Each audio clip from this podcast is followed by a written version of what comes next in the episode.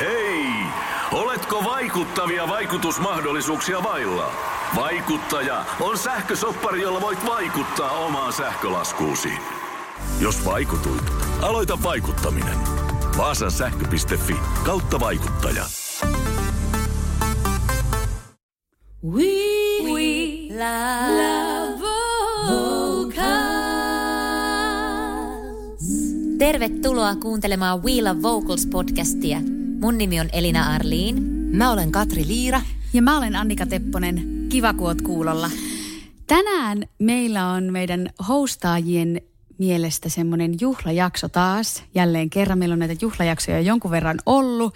Mutta nyt herkutellaan meillä hostaajien ja kuulijoiden kanssa ihanalla upealla vieraalla, jota me ollaan ainakin odotettu ihan hirvittävästi. Meillä on tänään siis täällä podcast-vieraana Aija Puurtinen. Ihana olla mukana. Kiitos kutsusta. Ihanaa. Oi että, ihanaa kun sä tulit. Ihan mahtavaa, kun oot täällä. Jep. Ja mä haluan ensimmäisenä esitellä pikkasen Aija sua, mutta se on kieltämättä aika haastavaa, koska sieltä kaiken sen joukosta, mitä sä oot tehnyt koko sun urasi aikana, niin mä oon nyt poiminut vaan muutamia asioita, mutta täydennellään sitä sitten tuossa henkilöhaastattelun puolella. Mutta Aija Puurtinen on siis ilmiömäinen äänitaituri, laulaja, säveltäjä, sanoittaja, basisti ja on muun muassa tuttu sellaisesta yhtyeestä kuin Honey B and the T-Bones. Ja myös Aija Puurtinen ja Brooklynin Satu -yhtyeestä. Ja sen lisäksi, että sulla on nämä upeat yhtyeet, joiden kanssa sä keikkailet ihan älyttömästi, niin tietysti oot tehnyt valtavasti keikkoja myös ihan solistina erilaisten isojen ja pienien kokoonpanojen kanssa. Ja totta kai sut varmasti suuri yleisö jollain tavalla liittää semmoisen blues-musaan, mutta tänään varmaan kuullaan, että mitä kaikkea muutakin, minkä genren juttuja sä oot tehnyt. Sä oot ollut todellakin uraauurtava rytmimusiikin laulupedagogi täällä meillä Suomessa ja sä oot työskennellyt ihan valtavan paljon erilaisissa paikoissa ja instituutioissa, konservatorioista korkeakouluihin. Ja tällä hetkellä sä oot sitten taideyliopiston Sibelius-Akatemiassa ja musiikkikasvatuksen aineryhmän vastaavana. Eiks näin ookin? Just näin. Jee. Yeah. Kyllä. Ja sun semmoiseen tittelilaariin kuuluu myös tämmöinen iso asia kuin musiikin tohtori ja olet ensimmäinen rytmimusiikin taiteellisen tohtorin tutkinnon tehnyt ihminen, joka on valtavan iso askel myös koko tälle meidän kentälle niin sanotusti. Kyllä, valmistuin musiikin tohtoriksi 2010 ja tohtorin tutkinnon nimeksi muodostui Kirkuliskantoris kirkuite musiikee, eli laulajan ympyrä ja musiikin kiertokulku. Oi, ihana. Ja se löytyy itse asiassa, eikö löytyykin netistä se sun, vai löytyykö se vaan kirjastosta? Tietääkseni se löytyy tällä hetkellä vaan kirjastosta. No niin, mahtavaa. Sieltä sitten ollaan jonossa sitä lukemaan. Mutta sen lisäksi, että sä oot näistä edellä mainituista asioista tuttu, niin muun muassa olet ollut Uuden musiikin kilpailussa ihan televisiossa siellä kommentoimassa ja tuomaroimassa ja coachaamassa ja sulla on ollut Ylellä muutenkin itse asiassa oma ohjelma, eikö ollutkin? Mikä sen nimi oli? No ohjelman nimi oli Rauhassa ja minulla oli useita artistivieraita, joita haastattelin ja joidenkin kanssa myöskin esiinnyin. Mahtavaa. Ketä siellä hei oli vieraana? Vieraana ohjelmassa oli muun muassa Elastinen, Jenni Vartiainen, Robin, Egotrippi, Maija Vilkkumaa, nyt vain muutamia mainitakseni. Koko Rauhassa-sarjan ensimmäinen artistivieras oli J. Karjalainen ja hänen kanssaan haastatteluosuus kesti leikkaamattomana 60 minuuttia. Ja sitten parin artistin kanssa tehtiin myöskin kimppabiisi. Vau. Wow. Ihan mahtavaa. Mutta siinäkin on siis aika hyvin yhdistynyt näitä sun ihania puolia siinä ohjelmassa. Eli sä oot hirveän semmoinen taiteellinen ja sitten toisaalta sulla on hirveän paljon semmoista voimaa, että sä pystyt pitämään hanskassa isojakin kokonaisuuksia. Ja sen takia sä oot nyt meidän vieraana, koska me halutaan udella sulta muun muassa siitä, että miten sä oot päätynyt tähän pisteeseen, missä sä nyt oot ja mitä kaikkea siihen on kuulunut. Ja tämä eka podijakso, me siis saadaan olla Aijan kanssa nyt 2 jakson verran. Herkutellaan siis oikein kunnolla. Niin nyt sitten ensimmäisen jakson aikana me kysellään Aijalta hänen historiastaan ja sitten myös nykyisyydestä, että mitä siellä elämässä ikään kuin on ollut ja mitä siellä tällä hetkellä on. Mutta niin, ja kysellään myös henkilökohtaisuuksia. Joo, kyllä. Se odota vaan, tää tulee kaikkia yllätyskysymyksiä. Apua.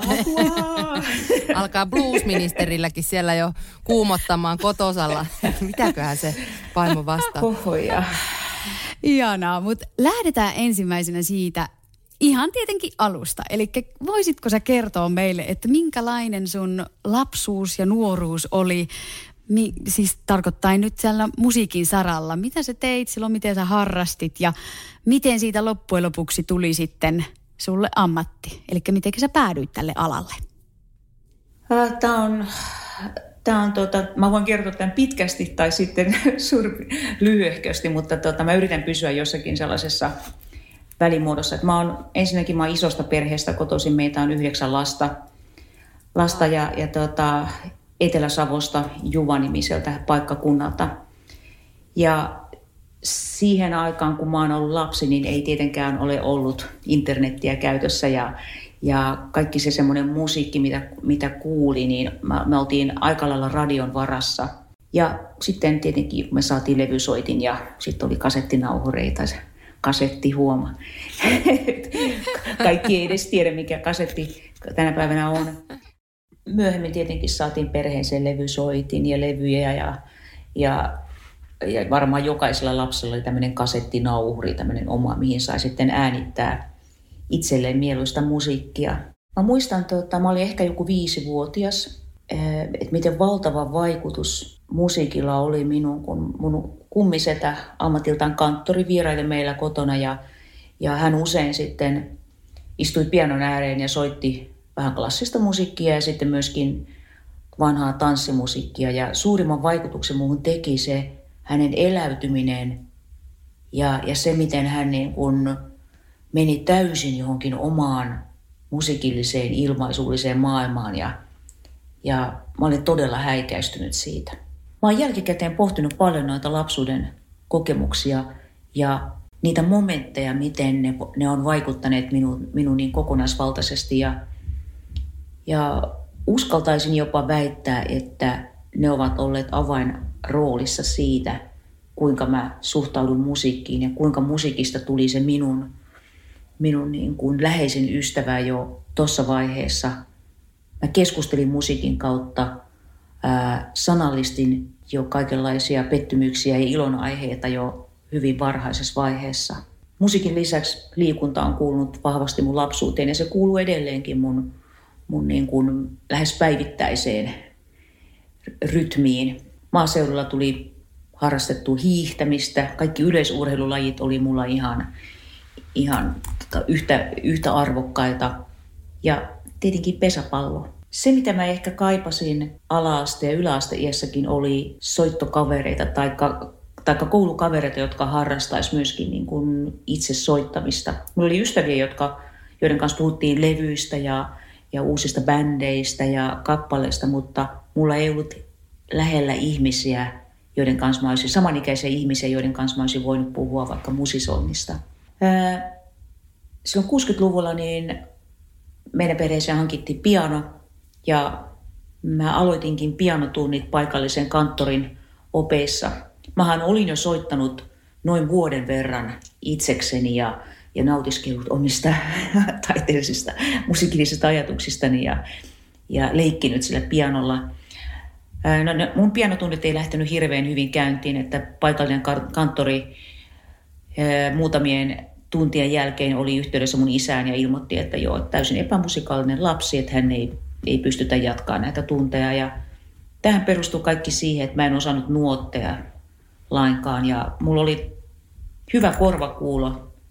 Mä opiskelin kaikki kappaleet, mitä tämä mun pianosoito-opettaja antoi niin kuin korvakuulolta, mutta toki viikon aikana muisti saattoi vähän muuttua ja sitten tuli se mun sellainen halu tehdä jotakin omaa siihen Aaronin pianonkoulun Pilviä päin kappaleeseen ja opettaja ei tästä pitänyt hirveästi. Jostain syystä niin mä en kuitenkaan lannistunut tästä tyrmäyksestä ja mä oon siitä edelleenkin. Moro, mitä jäbä? No mitä varasi sukellusreissu Marianien hautaan? Maailman syvimpää kohtaa. Oho, onhan sulla tapaturmavakuutus kunnossa.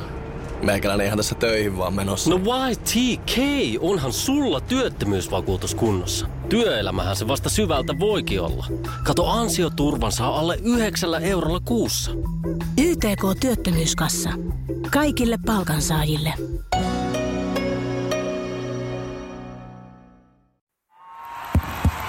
Vaikuttaako siltä, että haluat tehdä vaikutuksen?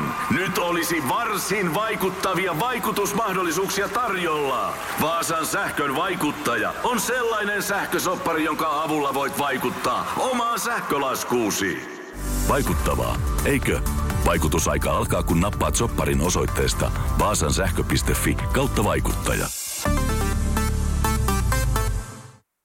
Osittain vähän hämmentynyt, mutta tietenkin erityisen kiitollinen. Et mä jatkoin soittamista itsekseni, kuuntelin mun vanhemman siskon pianosoittoa, joka oli mua noin 10 vuotta vanhempi. Hänhän soitti sitten jo Beethovenia ja niin edelleen. Ja mä jatkoin edelleen tätä korvakuulolta niin kuin musiikin hahmottamista ja improvisointia ja vähän omien biisien tekemistä.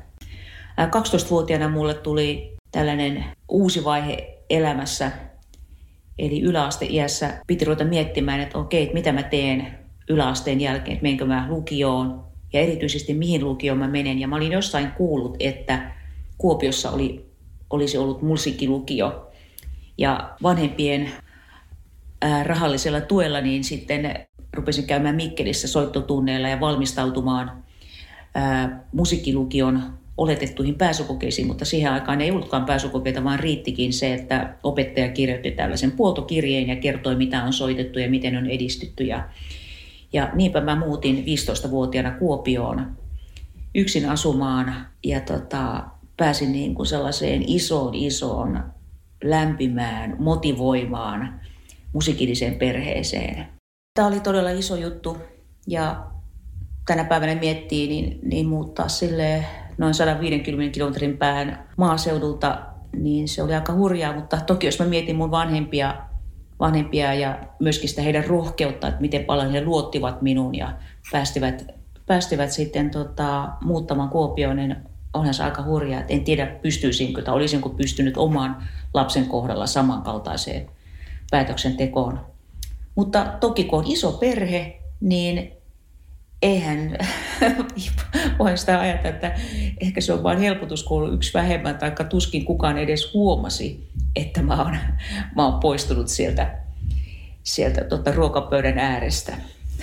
Sillä, että yksi vähemmän. Joo, että siellä tuli vähän enemmän tilaa, että ruokalaskut pieneni.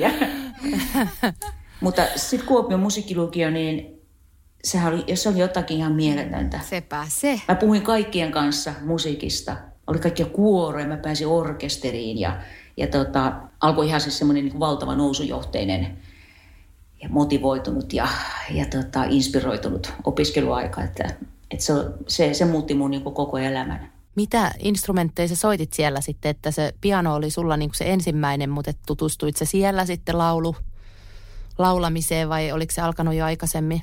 No mä olin laulanut aikaisemmin. Mä olin osallistunut lasten laulukilpailuihinkin 10-vuotiaana ja niin edelleen. Mutta se on semmoista niin kuin normaalia koulussa laulamista, että ei niin kuin mitään laulutunteja eikä siihen aikaan ei ollut niin kuin lasten kuoroja Juvalla. Mutta Kuopiossa mulle tuli, mä rupesin soittaa huilua ja soitin huilua sitten tämmöisessä orkesterissa ja heti ensimmäisen puolen vuoden jälkeen niin mä hain Kuopion konservatorion pianolla, että sitten mä sain sieltä niin kun vielä enemmän opetusta. Ja toki se oli kuoroa ja yksin laulutunnit alkoi heti. Ja, et se oli yhtä niin kuin musisointia kaikki. Sitten mä olin myöskin, sanon vielä, että sen lisäksi, että tavallaan oli sitä musiikkia, mutta meillä oli ihan fantastinen äidinkielen opettaja, joka vei meidät viikonloppuksi aina kotiinsa ja me kirjoitettiin runoja ja tavallaan mentiin tällaiseen niin kuin runomaailmaan ja sitten sävellettiin, tai ainakin mä säveltelin niitä sitten itsekseni vähän. Ihan mahtavaa, mutta oliko niin kuin, mitä sä ajattelit silloin lukioaikana sun tulevaisuudesta? Mulla oli tällainen niin kuin visio siitä, että mä hakeudun Sibelius-Akatemiaan tietämättä millään tavalla, että mikä on siellä se taso ja riittääkö mun niin kuin musiikilliset taidot siihen. Ja mähän aloitin oikeastaan niin kuin teorian opiskelun vasta lukiossa. Et siihen saakka mä olin jotenkin rämpinyt niitä klassisia kappaleita läpi todella huonolla niin kuin nuotinlukutaidolla, mutta sitten taas se mun hyvä korva ja valtava niin kun innostus ja motivaatio on auttanut mua etenemään. Tuo on varmaan aika rohkaisevaa myös monelle kuulijalle, että se ei tarkoita sitä, että jos et saa niin kuin 3-vuotiaasta asti käynyt musiikkiopistossa ja opiskellut sitä teoriaa, niin kyllä se on niin kuin mahdollista, jos on tahtoa ja motivaatio, niin ottaa ne asiat sitten myöhemminkin hanskaan. Kyllä, todellakin. We love vocals. No miten sitten musalukio jäi ehkä jossain vaiheessa sitten taakse, niin minne sä sitten, päädyitkö sä hakemaan siis Sibelius-Akatemiaan heti suoraan lukion jälkeen? Mitä sitten tapahtui? Mä hain Sibelius-Akatemiaan, mutta mä en päässyt. Hait sä niin kuin pianopuolelle vai? Ei, vaan mä hain musiikkikasvatukseen. Vai musakasvatukseen? Joo. Mä hain musakasvatuksen, koska kyllä mä sen tiesin, että ei mulla, ja mun Kuopion pianosoito-opettaja myöskin teki selväksi, että mä oon niin vähän aikaa soittanut, että vaikka mä olin edistynyt, mutta se ei millään tavalla niin kuin semmoista, mä en olisi valmis solistiseen koulutukseen. Niinpä. Ja mä en päässyt, sit mä menin mä olin Oriveden opistossa, semmoisella musiikkilinjalla. Okei. Oli semmoinen välivuosi, ja sit sieltä matkasin Lahden konservatorioon, siellä mä olin niin kuin pianonsoittu puolella, että musta olisi tavallaan pitänyt tulla pianonsoiton opettaja, klassinen pianonsoiton opettaja. Se oli valtavan niin kuin hyvä vuosi ja sitten sieltä kohti heitä. Tämä on tosi hauskaa, että tässä tulee itsellekin aivan uusia, jotta vaikka ollaan tunnettu pitkään, niin on tavallaan näistä jutuista puhuttu. Tämä on ihan superkiinnostavaa. Siis miettikää, että tähän asti niin me ei olla puhuttu nyt niin kuin sanotaan rytmimusiikin opiskelusta sanaakaan. Eli sä oot kuitenkin mennyt sen Lahdenkin yli sillä lailla, että se ei ole ollut ehkä, onko se ollut sitten sun mielessä myöskään silloin, että sä lähtisit sieltä klassisesta musasta pois? Ei siis todellakaan. Niin. Siis mä olin ajatellut vaan klassista musiikkia. Oho. Ja mä rakastan, siis klassinen musiikki on tosi tärkeä osa mun elämää edelleenkin, että vaikka mä en sitä esitä. Ja selittää tosi paljon sitä sun, niin kun, että kun sä oot säveltänyt niin myös klassista musiikkia, niin tämä ehkä avaa niin kuin sitä puolta myös eri lailla, että sulla on oikeasti niin vahva tausta siellä klassisen musiikin puolella. Ja syy, miksei se tavallaan niin kuin opiskelumuodossa, koska aikaisemmin ollut, niin on tietenkin se, että siihen aikaan ei ollut mitään paikkaa, missä opiskella. Paitsi joku Oulun kylän Pop & Jazz Opisto täällä Helsingissä, mutta mulle ei tullut mieleenkään, että mä olisin hakenut sinne. Okei, niin tietysti. Miten sitten, kun sä jossain vaiheessa sä aloitit mukalla, eikö vaan? Kyllä, joo. Et sitten tietysti kiinnostaa kuulla kovasti siitä, että mikä siellä oli silloin tilanne. Ja meistäkin on varmaan jokainen on tehnyt muun muassa vaikka graduja, niin kuin minä ja Annika ja Elina Pop & Jazz-lauluun liittyen. Ja silloin ollaan niin kuin sivuttu sitä, että miten tämä Pop & Jazz-musiikki on Suomessa ikään kuin saanut ylipäätänsä se koulutus alkunsa ja näin. Niin nyt me päästään kerrankin kysymään ihan yhdeltä niistä avainhenkilöistä, jotka sitä on ollut käynnistämässä. Mutta että lähdetään nyt ensin siitä, kun sä itse opiskelit Sibelius-Akatemialla, niin mitä se silloin oli? Mä tiedän, että tästä tulee tosi monelle paha mieli. Sisältövaroitus. Sisältövaroitus, koska mä oon niin kuin siinä onnekkaassa asemassa ollut, että mä oon ensinnäkin saanut, mulla ei ollut mitään rajoituksia, että mä sain opiskella ihan mitä mä halusin. Silloin kun mä oon aloittanut, niin meillä oli pakollisena instrumenttina, oli tietenkin se piano oli yksi pakollinen, laulu oli pakollinen orkesterisoitin. Plus tämän lisäksi oli nokkahuilu ja kitara oli pakollinen kaikille. Järkyttävä määrä ihan oikeasti. Jep, jep. Kyllä, ja mähän innostuin kyllä nokkahuilun soitosta aika paljon. Mähän sitten soitin tällaista barokkihuilua ja tein jopa sellaisen aika ison tutkinnon koko nokkahuiluperheestä. No niin. Aivan mahtavaa. Niin. Ja klassista lauluopetus alkoi silleen niin kuin oikein täyspainoisesti, niin mähän vaihdoin mun ykkösinstrumentin lauluun. Tosin mä tein tosi paljon, tai huomattavan paljon niin kuin pianotutkintaa, siis näitä meidän tasosuorituksia, mitä silloinkin oli sekä pianosta että laulusta, mutta jotenkin siihen aikaan oli hirveän tärkeää, että tekee sen tutkinnon jostakin, ja mä tein klassisesta kitarasta C-tutkinnon ja sitten se nokkahuiluhomma ja sitten poikkihuilu ja sitten vielä laulu ja piano. Saako kysyä, että paljon se opintoaika, oliko se joku 20 vuotta silloin vai mitä se oli? Vai oliko se mitään niin kuin muita opintoja kuin instrumenttiopintoja?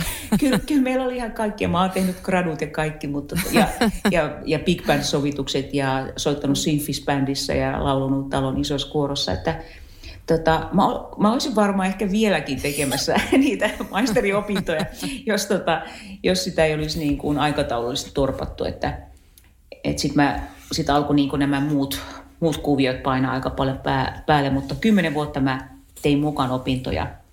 Ja instrumenttiopintoja kaikki ne 10 vuotta. Että aina kun sai opettajan suosituksella sai jatkaa. Että se oli tältä pohjalta silloin. Ja mä oon tosi pahoillani nykyisten opiskelijoiden puolesta, että se ei enää mene näin. Niin, me varmaan kaikki ollaan. Mutta toisaalta tässä on monta puolta tässäkin asiassa, että sä oot nauttinut talon eduista aika paljon, mutta sitten tosiaan siellä saattaa viihtyäkin sen 10 vuotta, että sitten se työelämä odottaa siellä ja että milloinka sinne sitten ehtikään. Mutta sulla on käynyt hyvin, koska sä oot sitten ehtinyt vaikka mitä myös sen jälkeen, mutta mä nyt haluan kysyä, että menikö mikään tavalla limittäin sit mukan kanssa?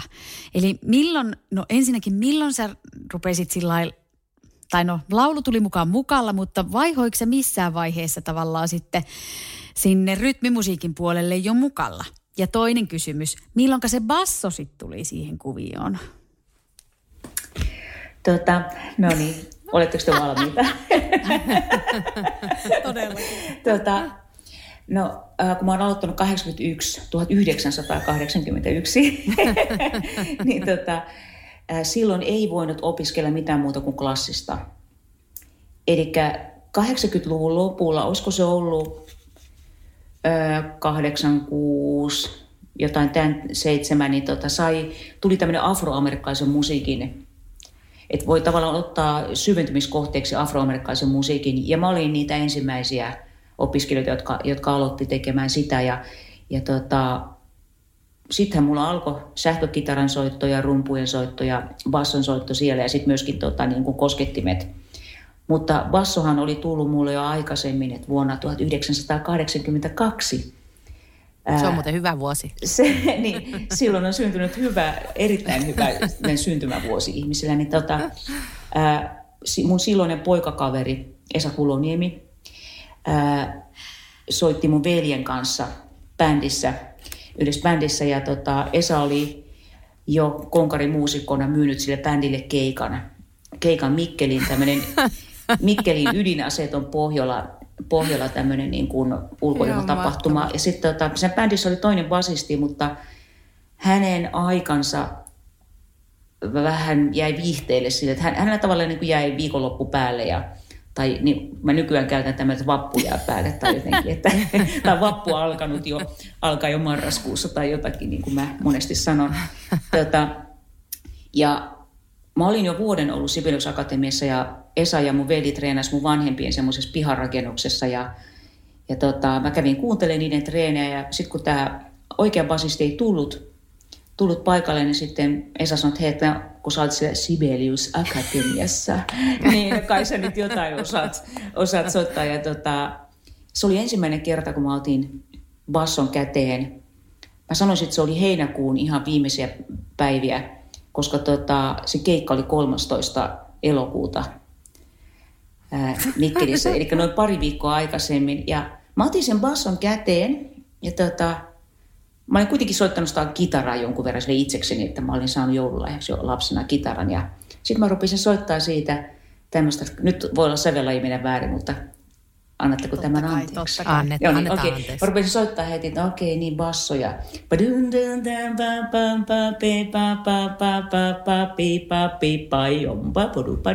Tai jos niin kuin heti, these boots are made for walking, lähti sieltä. Jotenkin se vaan niin kuin tuli ja mä olin ihan, että mitä ihmettä. Ja, et en mä ikinä edes ajatellut koko biisiä, mutta se tavallaan se kromaattinen asteikko sieltä ja sitten siitä mä löysin heti oikean sävelajin ja 2 viikkoa treenasin niin tunnin settiä bassolla. Silloin mä en ollut vielä laulusolisti, mutta lauloin stemmoja. Itse keikasta mä en muista mitään. Jännittikö? Mä jännitin niin paljon. Siis niin paljon. Ja kun mä oon nähnyt valokuvia, mä katsoin, että voi hyvä luoja, miten ujo Aija tuolla lavalla on. Ja sitten mun molemmat kädet oli niin kuin teipattu, koska ne oli aivan rakkuloilla. Koska kauheeta. Tietenkin siis bassoinstrumenttina aika... Ja siis heti kun olet aloittanut, niin eihän ne sormet ole ollenkaan tottunut, siihen voi apua.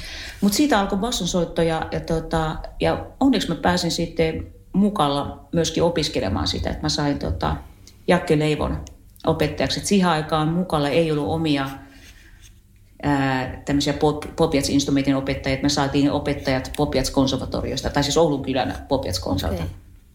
Semmoista yhteistyötä kuitenkin silloin tehtiin jo. Niin. Kyllä. Joo, kyllä. Ihan loistavaa, mutta siis aikamoinen tulikoe täytyy sanoa, että sillain, en mä tiedä suosittelisiko tollaista niin kuin lähtökohtaisesti kenellekään, mutta tulipahan treenattua ainakin.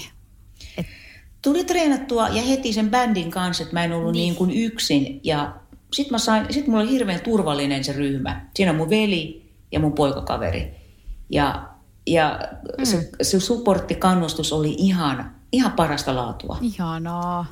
Ai että. Niin eli olitteko te siis Esan kanssa jo yhdessä, kun sä menit siihen vai löysittekö te toisenne vasta sieltä bändistä? Katri. Aletaan vasta pääsemään asiaan. Me oltiin jo yhdessä silloin.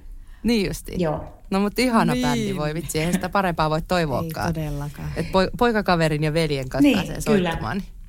Ihan mahtavaa. Ja ei ainakaan tarvinnut kokea siinä bändissä, niin kuin sen, eikä missään vaiheessa meidän bändissä. Mä en ole joutunut kokea tämmöistä Me Too-keskustelua. Ei ole käyty bändin sisällä. Että se on ollut, niin kuin, ja sitä mä toivoisin kaikille, jotka niin kuin naispuolisille kyllä. soittajille, että ne pääsisi sellaiseen turvalliseen kokoonpanon soittaa.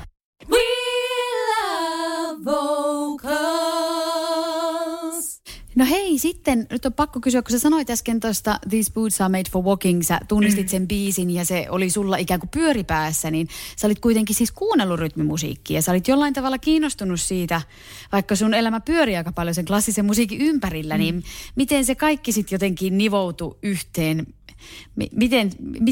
Mitä sä kuuntelit itse asiassa? No kyllä mä kuuntelin lähes pelkästään rytmimusiikkia. Aha, okei. Okay. Että mun vanhemmat kuunteli vanhaa tanssimusiikkia, sitten se klassinen musiikki tuli mun tämmöinen oopperalaulaja tädin kautta.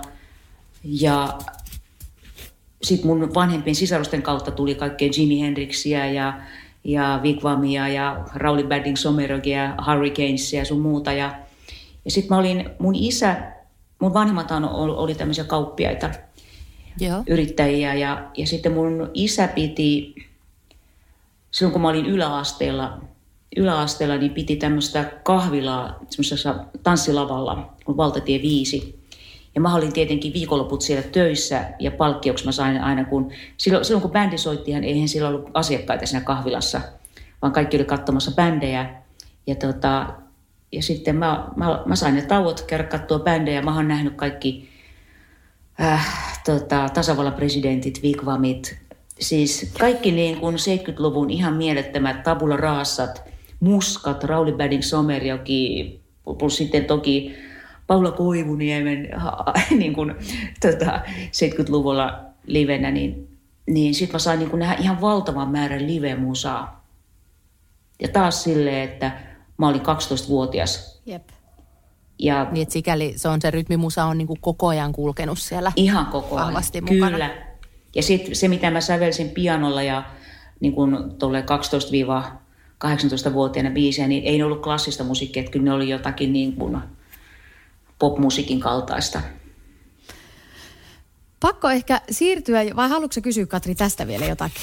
Joo, Elinalla on ihan 100 miljoonaa kysymystä. Hän on kirjoittanut tuonne chattiin näitä.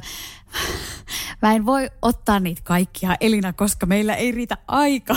Mutta mä nyt... Niin, Elina on siis kipeänä, niin hän ei pysty itse puhumaan tänään meidän tämän päivän podissa, joten Elina tuolta yrittää tykitellä kirjoittain kysymyksiä.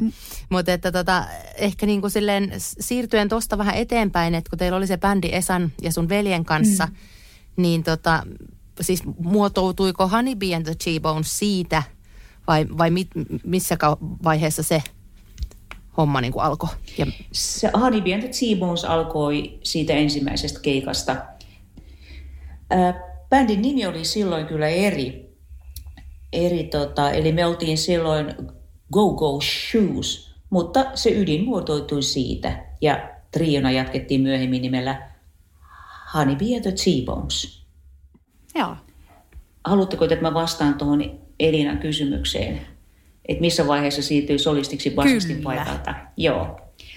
Tähän tapahtui tosi nopeasti. Et mehän tehtiin jo ensimmäisiä äänityksiä. Me mentiin heti niin kuin studioon tekemään demoja ja ruvettiin tekemään valtavasti keikkoja sitten siinä. Ja mulle pikkuhiljaa tuli niin kuin muutama soolobiisi, mutta sitten yleisön ja varsinkin levyyhtiön toiveesta se rupesi kääntymään sille, että mä laulan enemmän ja enemmän. Ja sitten kun mä tein biisejä, niin mä myöskin, se oli luontevampaa, että mä tein niitä itselleni, kun että Esa teki mulle niitä biisejä. Niin se kyllä niin kuin tapahtui jo sen ensimmäisen vuoden aikana.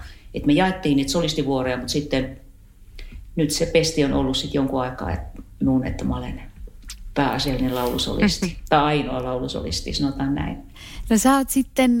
Sen jälkeenkin toiminut hyvin paljon tämmöisessä perhepiirissä, eli teidän Honey B and the T-Bones family-bändi tai kokoonpano on sitten nyt sillä lailla, että siellä on teidän poika ja sitten Esa ja sinä ja sitten aikaisemmin tosiaan siellä oli sun veli. Ja sä oot paljon toiminut tämmöisessä aika niin kuin pienessä porukassa niin sanotusti siinä yhtyeessä, niin... Miten sä koet, nyt kun sä oot sitten käynyt muissakin yhtyeissä tekemässä, niin miten se eroaa siitä tavallaan perheen ulkopuolisten kanssa toimimisesta? Vai eroako yhtään mitenkään?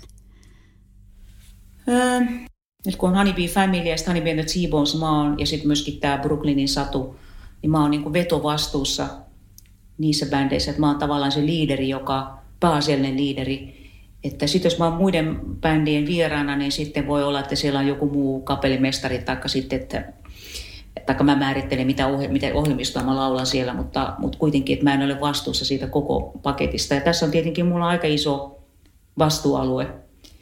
Mutta varsinkin, kun meidän poika on kasvanut nyt aikuisikään 19 V, niin hänen kanssa voi, niin kuin, hän on niin kuin ammattimuusikko jo nyt, ja me keskustellaan niin kuin meidän treeneissä, niin kuin me keskusteltaisiin kenen tahansa niin kuin muun muusikon kanssa.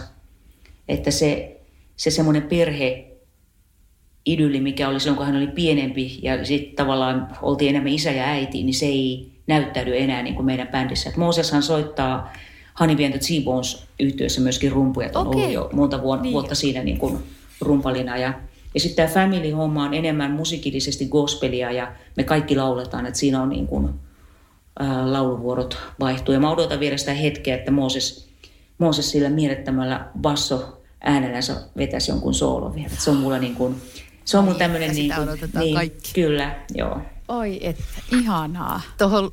Tuohon liittyen mua kiinnostaa kovasti se, että kun tämä oma arki välillä tuntuu ihan hitusen verran kaoottiselta, niin, niin kun sä oot tunnettu siitä, että sulla on aika paljon lankoja käsissä ja sitten on just ollut kuitenkin tämä perhe siinä kanssa koko ajan. Ja silloin kun Mossekin on ollut pienempi, niin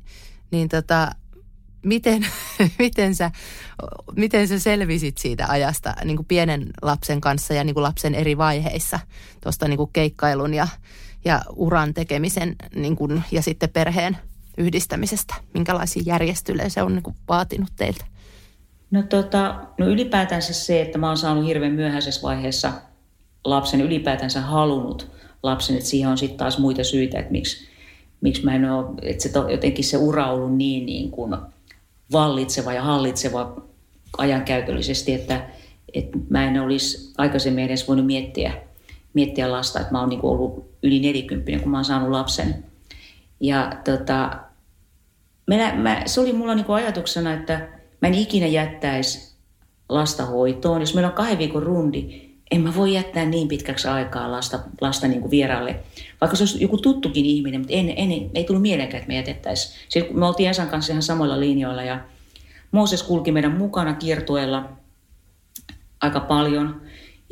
Ja meillä oli Raiderissa, me oltiin varmaan ensimmäisiä bändejä tai ehkä jopa ensimmäinen Suomessa bändi, jonka Raiderissa lukee, että tarvittaessa keikkajärjestäjä maksaa lastenhoitajan ja myöskin järjestää sen, mutta niin, että me niin kuin arvioida, että onko se sopiva sitten sen keikan ajaksi. Että monestihan se oli sitä, että Mooses oli jo nukkumassa, kun me soitettiin ja sitten lastenhoitaja valvoi vaan sitä unta. Mutta Mooses oli mukana ihan valtavasti niin kuin meidän kiertueilla ympäri, myöskin niin kuin Euroopassa jonkun verran ja erityisesti täällä kotimaassa. Sitten jos oli näitä lähialueen keikkoja niin pääkaupunkiseudulla, niin sitten me hoidettiin joku lastenhoitaja ja kyllä niitä varmaan ollut niin kuin satoja sillä. Ihan siis, että mä en tiedä, tämä tuntui meistä niin kuin parhaalta ratkaisulta kuitenkin. Mm. Siinä se kasvopoika siihen kulttuuriin ja kovaksi soittajaksi tullut sitten itsekin. Kyllä. Niin. Sitten on niin kuin samalla tavalla kuin joku maanviljelijä tai joku käsityöläisperhe tai kauppiasperhe. Sitten sun niin kuin lapsi näkee, se on niin kuin siinä työelämässä mukana ja se ei ole tavallaan mitään ihmeellistä. Että hän näkee niin kuin ne hyvät ja huonot puolet ja sitten kuitenkin aika lailla myöskin semmoisen turvallisen puolen, mitä hän meidän seurassa sai katsoa, että miten me hoidetaan tämä ammattimaisesti. Niinpä. Jep, ihan totta. Sitten voitaisiin itse asiassa siirtyä semmoisen asian pariin, mikä nivoo myös yhteen tota aikakautta, mistä sä nyt puhuit. Elikkä se ajanjakso, milloin sä oot valmistunut Mukalta, mitä sen jälkeen tapahtui. Siellä oli ainakin, mä tiedän, yhden bändin, mistä me ei ole puhuttu yhtään mitään, niin jossain vaiheessa tulossa. Mutta että miten esimerkiksi sun... Mitä sä teit työksesi siinä sen jälkeen, kun sä valmistuit Mukalta vai aloititko sä vaikka alan työt, opettamisen jo sitä ennen ja miten ylipäätään se rytmimusiikin laulun opettaminen tuli sitten kuvioihin? Kun mä valmistuin maisteriksi 1991, niin mähän elätin itseni keikkoja tekemällä. Meillä oli aika paljon Keski-Euroopan kiertueita. Tai vuosittain me oltiin keväällä kiertuja ja sitten syksyllä kiertuja ja sitten siinä välillä tehtiin Suomessa keikkoja. Että parhaimmillaan me tehtiin niin kuin lähes 300 keikkaa vuodessa. Aika hurja tahti. Oh. Se oli kova tahti ja eihän se olisi onnistunut, jos mulla olisi ollut täällä joku päivätyö tai joku opetustehtävä. Tai jos mulla olisi ollut perhettä, niin kuin lapsia siinä vaiheessa. Että me oltiin molemmat vapaita ja Se oli mielettömän niin kuin hyvä aika, että me tehtiin pohjalta niin kuin 100 keikkaa. Sitten semmoinen se niin kuin tasoittui niin, että 100 keikkaa Keski-Euroopassa ja sitten 100 keikkaa Suomessa. Että se oli semmoinen niin kuin perustahti. Mm. Ja muistaakseni 1995 mulle tuli Mukalta puhelinsoitto. Joo. Ja silloinen lehtori, musiikin lehtori Timo Hietala otti yhteyttä ja kysyi, että voisiko mä tulla opettamaan laulua sinne. Ja silloin se oli nimellä afrolaulu. Tästä on paljon käyty keskustelua ylipäätään, että mitä afrolaulu voi tarkoittaa. Että se on herättänyt kummastusta. Se on herättänyt kummastusta, koska se oli itse asiassa vielä siis reilusti 2000-luvun niin kuin puolivälin jälkeenkin. Että se on ollut vielä 2007kin afrolaulu ja sitä on kyllä moni ihmetellyt, joka ei ollut akatemialla, että mistä niin kuin jotain afrikkalaista perinnelaulua tai jotain niin kuin vastaavaa. Mutta näin se meni. Ja silloin... Afrolaulu, se oli niin kuin ryhmäopetusta. Mm-hmm. Ja oli tämmöisiä pienryhmiä ja siihen aikaan tietenkään ei voinut pyrkiä rytmimusiikin laululla mukalle. Että kaikki instrumentit oli klassisia, mutta sä pystyit opiskelemaan kuitenkin niin kuin vaikka pop jazz pianoa tai jotakin, mutta siihen aikaan ei vielä pystynyt hakeutumaan mukalle. Ja mä sanoin Timolle, että no, anteeksi, niin kuin, että mitä? ei mulla ole tähän edes koulutusta muuta, kun mä olen tehnyt klassisen laulupedagogin kurssit käynyt aikoina, niin että ei mulla ole tästä, että mä tiedän miten mä itse toimin, mutta mä en tiedä miten mä näitä opetan. Ja se lähti kyllä, se rima oli todella alhaalla, kun mistä se lähti, että mä olin muutaman vuoden, annoin näitä ryhmätunteja, ja sitten pikkuhiljaa se rupesikin menee niin, että sai olla sivuinstrumenttina pop-jazz-laulu, taikka silloinen afrolaulu, ja yhä enemmän niitä opiskelijoita hakeutui kuitenkin, niin kuin, koska se oli vapavalintainen, niin halusi niitä tunteja, ja ymmärrän kyllä hyvin sen syyn, koska kyllä sillä pop-jazz-laulua tai rytmusiikin laulua on enemmän, sä saat enemmän työkaluja siihen kouluopetukseen kuin klassisesta laulusta, että se on ihan selvä asia. Että siitä vuodesta 1995 mä olin tuntiopettajana yli 10 vuotta mukalla. Vau. Wow. Ja tein silleen niin kuin on and off niitä tunteja, että vähän riippuu, että mikä oli muu keikkatilanne ja sitten millaisia, kuinka paljon oli oppilaita hakeutumassa ja niin edelleen. Elikkä siis 95, kun sä sanoit, että sai ottaa sitä, niin se on siis, miettikää miten nuori tämä nyt on tämä koulutus, että itsekin mä oon ollut just lukiossa 2005, niin mietin vaan sitä, että siitä taaksepäin tavallaan niitä asioita, niin että on tapahtunut lyhyessä ajassa sitten aika paljon loppujen lopuksi. Sepä se, ja sen takiahan se muutos on tavallaan vieläkin tosi isoa, koska se ala on niin nuori tavallaan niin kuin siinä pedagogiikka mielessä. Kyllä, joo, ja kyllä se meni, olisiko se ollut niin kuin 2000-luvun puolella, mä en muista tarkkaa vuotta, milloin sai hakea vaikka pop-jazz-laulu sivuinstrumenttina. Pääsykokeessa sai olla sivuinstrumenttina ja sitten ykkösinstrumenttina vielä paljon myöhemmin. Et se meni oikeastaan sitten sen jälkeen, kun mä olin tehnyt sen tohtorin tutkinnon, niin se tavallaan ajoi eteenpäin hirvittävän paljon tätä koko pop jazz-laulun niin kuin arvostusta. Just. Ja sitä, että me tehdään oikeasti samalla tavalla töitä kuin missä muussa tahansa instrumentissa. Niin silloinhan oli vielä, kun mä aloitin 2004, niin silloin oli se, että oli jo, että sai opiskella sit pop jazz-laulua pääinstrumenttina, mutta ensin piti kaikkien opiskella vuosi. Kyllä. Klassista laulua, että ikään kuin taattiin sellaiset niin kuin turvalliset tavat tehdä siinä vuodessa ja sitten voi mennä raakkumaan sinne pop jazz-laulutunneille. Kun sä sanoit sitä, että sä sillä tohtorin tutkinnollasi, niin sillä tavallaan loit sitä väylää kohti tätä rytmimusiikin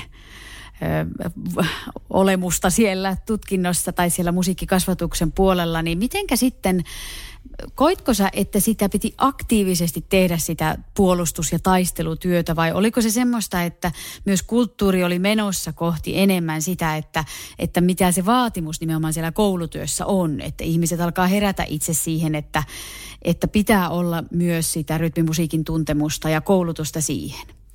Jostakin syystä, kun meitä oli muitakin tuntiopettajia kuin minä, mutta jostakin syystä se henkilöityi hirveän vahvasti minuun. Ja se voi olla, että mä oon ollut ehkä eniten niin kuin ajamassa sitä asiaa. Ja voin sanoa, että mä olen vuosikausien taistellut niin kuin, ja keskustellut ja perustellut siitä, että miten niin kuin tärkeää on se pop- tai rytmusiikkilauluopetus. Ja miksi se ei voi olla saman arvoista kuin vaikka rumpujen soitto tai sähköbasson soitto. Et miksi laulu oli ainut instrumentti, jolla ei voinut esimerkiksi hakea mukalle opiskelemaan.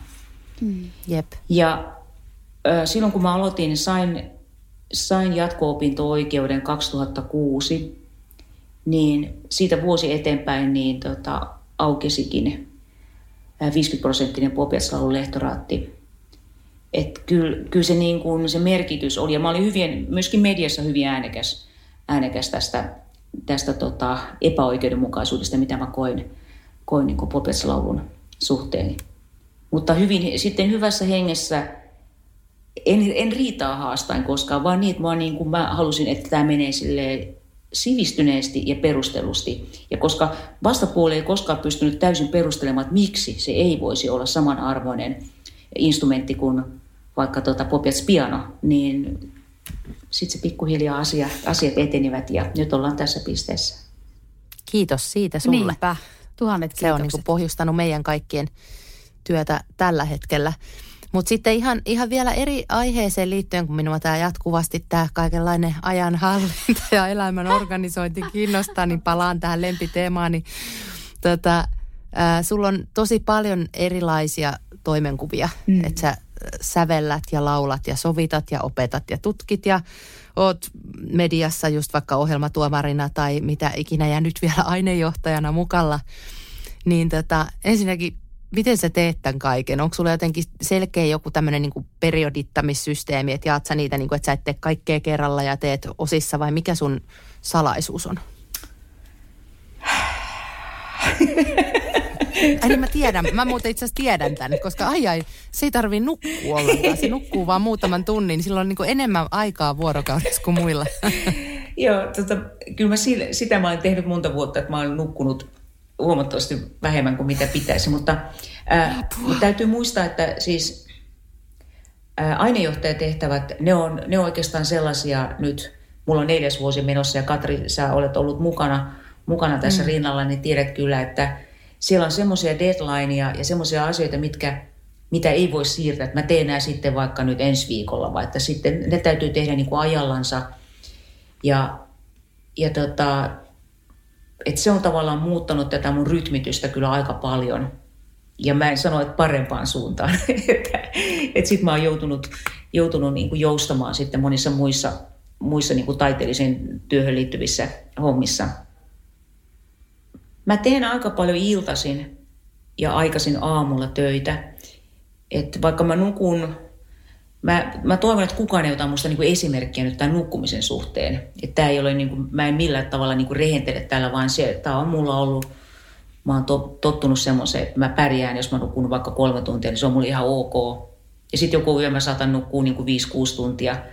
Mutta sitten mä oon ottanut sitten tämmöisiä niinku apukeinoja, että mä meditoin ja joogaan, että tavallaan se mun vaikka 5 minuutin meditointi vastaa mulle varmaan 2 tunnin unta, että mä saan niin kuin mun sykkeen rauhoittumaan ja niin edelleen.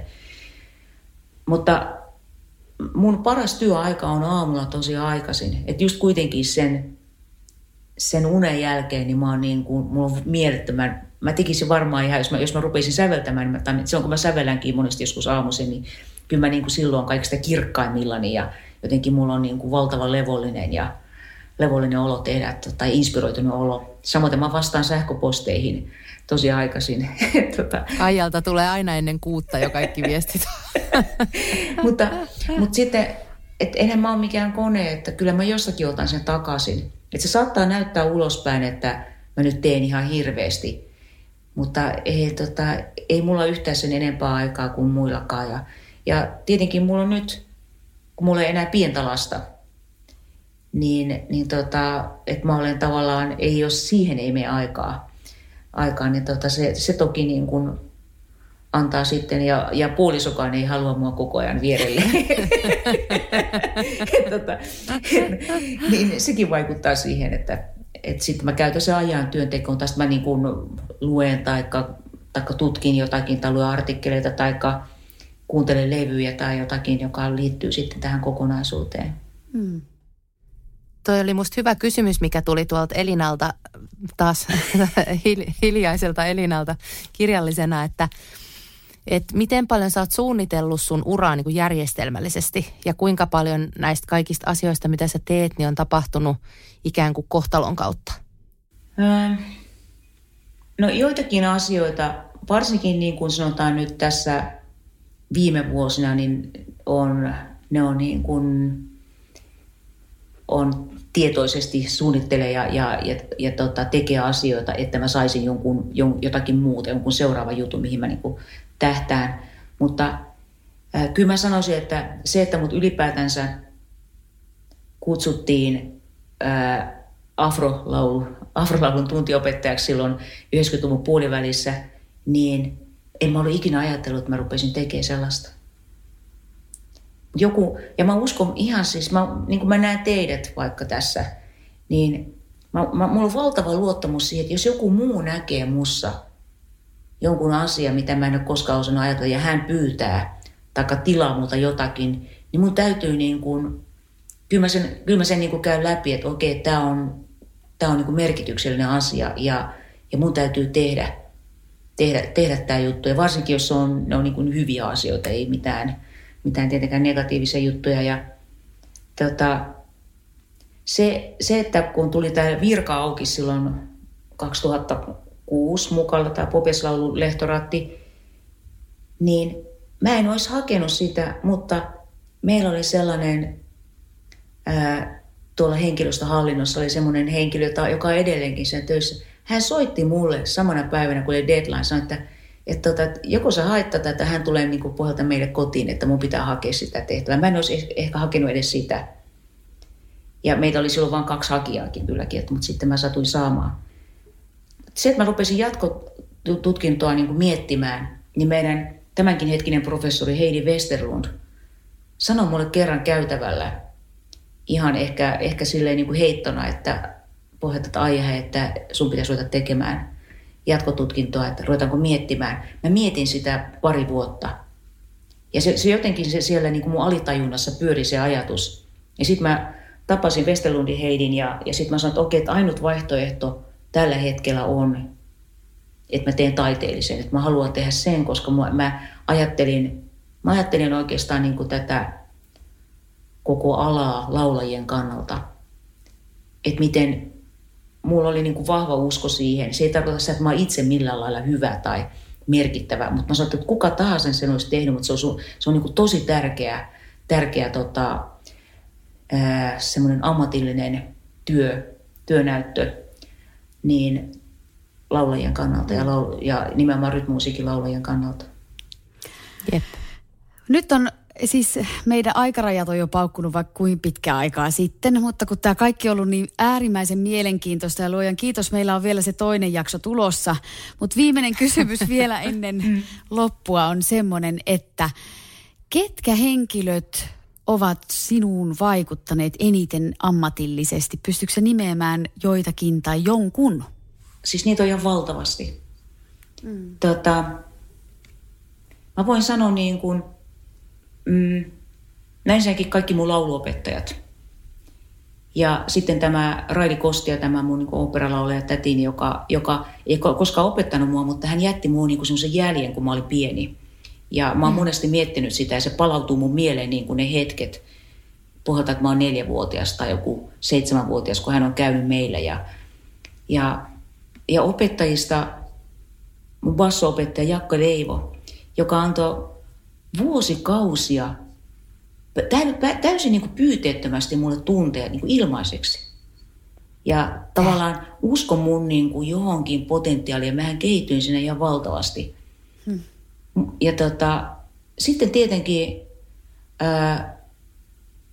90-luvun ainejohtaja Esa Helasvuo, joka oli myöskin mun opettaja silloin 80-luvulla. Hän oli mun improvisointiopettaja ja meillä oli tämmöinen improbändi. Jätti muuhun ihan valtavan niin kuin vaikutuksen ja se semmoinen niin kuin, että mitä improvisointi on ja mitä me voidaan tehdä yhdessä, semmoinen niin kollektiivinen improvisointi, joka ei ole kiinnittynyt mihinkään musiikkigenreen, joka avasi mulle totaalisesti esimerkiksi semmoisen free jazzin ja avant-garde musiikin maailman. Inkeri Simola Iisakson musiikkiliikunta. Nämä aika paljon kiinnittyy tietenkin nyt musiikkikasvatuksen opettajiin, mutta sitten lukioajoilta niin Heikki Halme, joka opetti mulle teorian, joka avasi mulle niinku sen musiikin historian, klassisen musiikin historian, teorian maailma, ja mä olin niinku ihan häikäistynyt siitä. Et näitä on valtavasti näitä ihmisiä, ja sitten tietenkin meidän silloin kun mä opiskelin semmoinen Kaarina Virolainen, joka oli meidän nykyisen äänenkäyttöhuoltokurssi, mutta se oli silloin niin kuin lausuntakurssi. Ja hän niin kuin vei mut vielä syvemmälle runojen maailmaan. Ja niin kuin runollisuuteen ja runoilijoiden maailmaan. Mikä ihana lista. Toivottavasti joku siellä, joka on vielä täällä, niin kuuntelee. Täytyy muuten hei täkätä, ainakin Helasvuon Esa on niin, vielä paljon yhteyksissä somessa ja Jakke ja muuta. Kyllä, että siis tässä vaan mun mielestä niin kuin näkee sen, että miten iso vaikutus sit joillakin henkilöillä voi olla niin kuin vuosien yli. Että kun jos miettii, että Esa on sit myös mun aikana ollut tosi vaikuttava henkilö. niin se, että niin kuin kaikki pedagogit voi tuntea niin kuin sydämessään sen läikehtimisen, että miten iso rooli heillä voi olla niin kuin monen ihmisen elämää. Ja mä halusin erityisesti ottaa vain niin pedagogeja, sitten on tietenkin kaikki muut. Niin. Ja oma puolisohan on valtavan tärkeä, että eihän sehän on niin kuin ihan itsestäänselvyyskin. Niinpä. Jep. Mutta mikä tässä nyt on yhteistä, niin mehän ollaan kaikki pidetty sua sydämissämme ja kaikissa ajatuksissamme, niin kun sen jälkeen kun ollaan valmistuttu ja ollaan työelämässä, niin sä oot ollut meille ihan äärimmäisen iso ihminen ja suuret kiitokset siitä vielä tälleen näinkin, että oot ollut noin mahtava kuin oot. Ja niin ja sitten tavallaan säilynyt semmoisena mentorina sitten kaikkien meidänkin opintojen jälkeen. Just näin. Pitkään. Joo, kiitos. Mä en voisi ylpeämpi olla siitä. Siis musta on ihan parasta nähdä, että mä oon saanut olla hetken kulkea vaikka jonkun oppilaan rinnalla tai jonkun ihmisen rinnalla ja sitten nähdä, että vau, miten hienosti ihmiset menee eteenpäin ja kulkevat omia teitänsä. Niinpä. Onnea teille siitä. Oi, ihana. We love vocals. Mitäs sitten, Aija, sulla on tällä hetkellä meneillään? Mitä uutta? No itse asiassa Ylellä tulee syksyllä tämmöinen Le Groupe de Puurtinen et Kantonen tunnin tallenne. Me esitettiin Umon kanssa konsepti vuonna 2020 syksyllä ja sitten tehtiin tämmöisellä kvartettikokoonpanoa siitä tämmöinen Yle äänite. Sitten mä käyn joka perjantai tanssitunneilla. Tämä on niin ihana. Ja mä oon tämmöisessä Osiris-teatterin prokkiksessa nimeltänsä Naisen peili. Ja meitä on siinä niin kuin useampi naishenkilö tekemässä sitä prokkista ja osasta tehdään tämmöisiä audiohaastatteluja, että mulla on tällainen, eli haastatellaan maahanmuuttajia naisia, josta me rakennetaan tavallaan sen esityksen aineisto ja sisältö ja käsikirjoitus tulee näistä ja mulla on tämmöinen 16-vuotias Fatima, irakilainen tyttö ja sit mä sävelän siihen musiikkia. Ja meitä on, muusikkoja on 3 siinä lavalla ja sitten on tämmöisiä niin kuin muita yksi tanssia. Ja niitä esityksiä tulee olemaan tuossa marraskuussa ja Ateneumissa helmikuussa ja sitten ensi syksynä vielä lisää, että jouduttiin vähän siirtää niitä.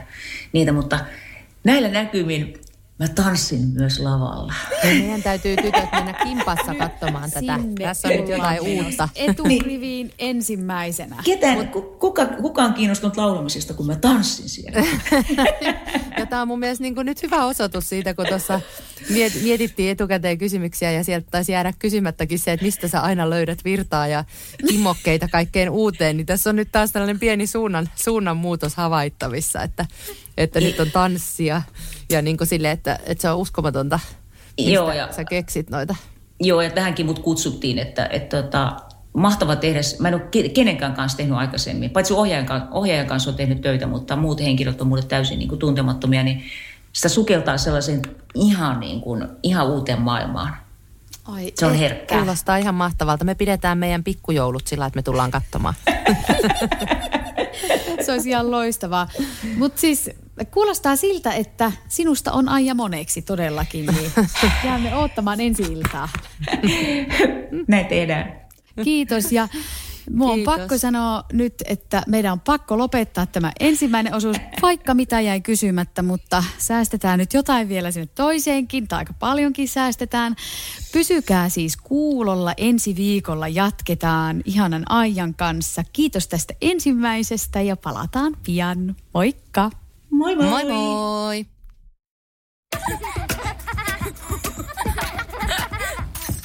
Äiti, monelta mummu tulee? Ai niin.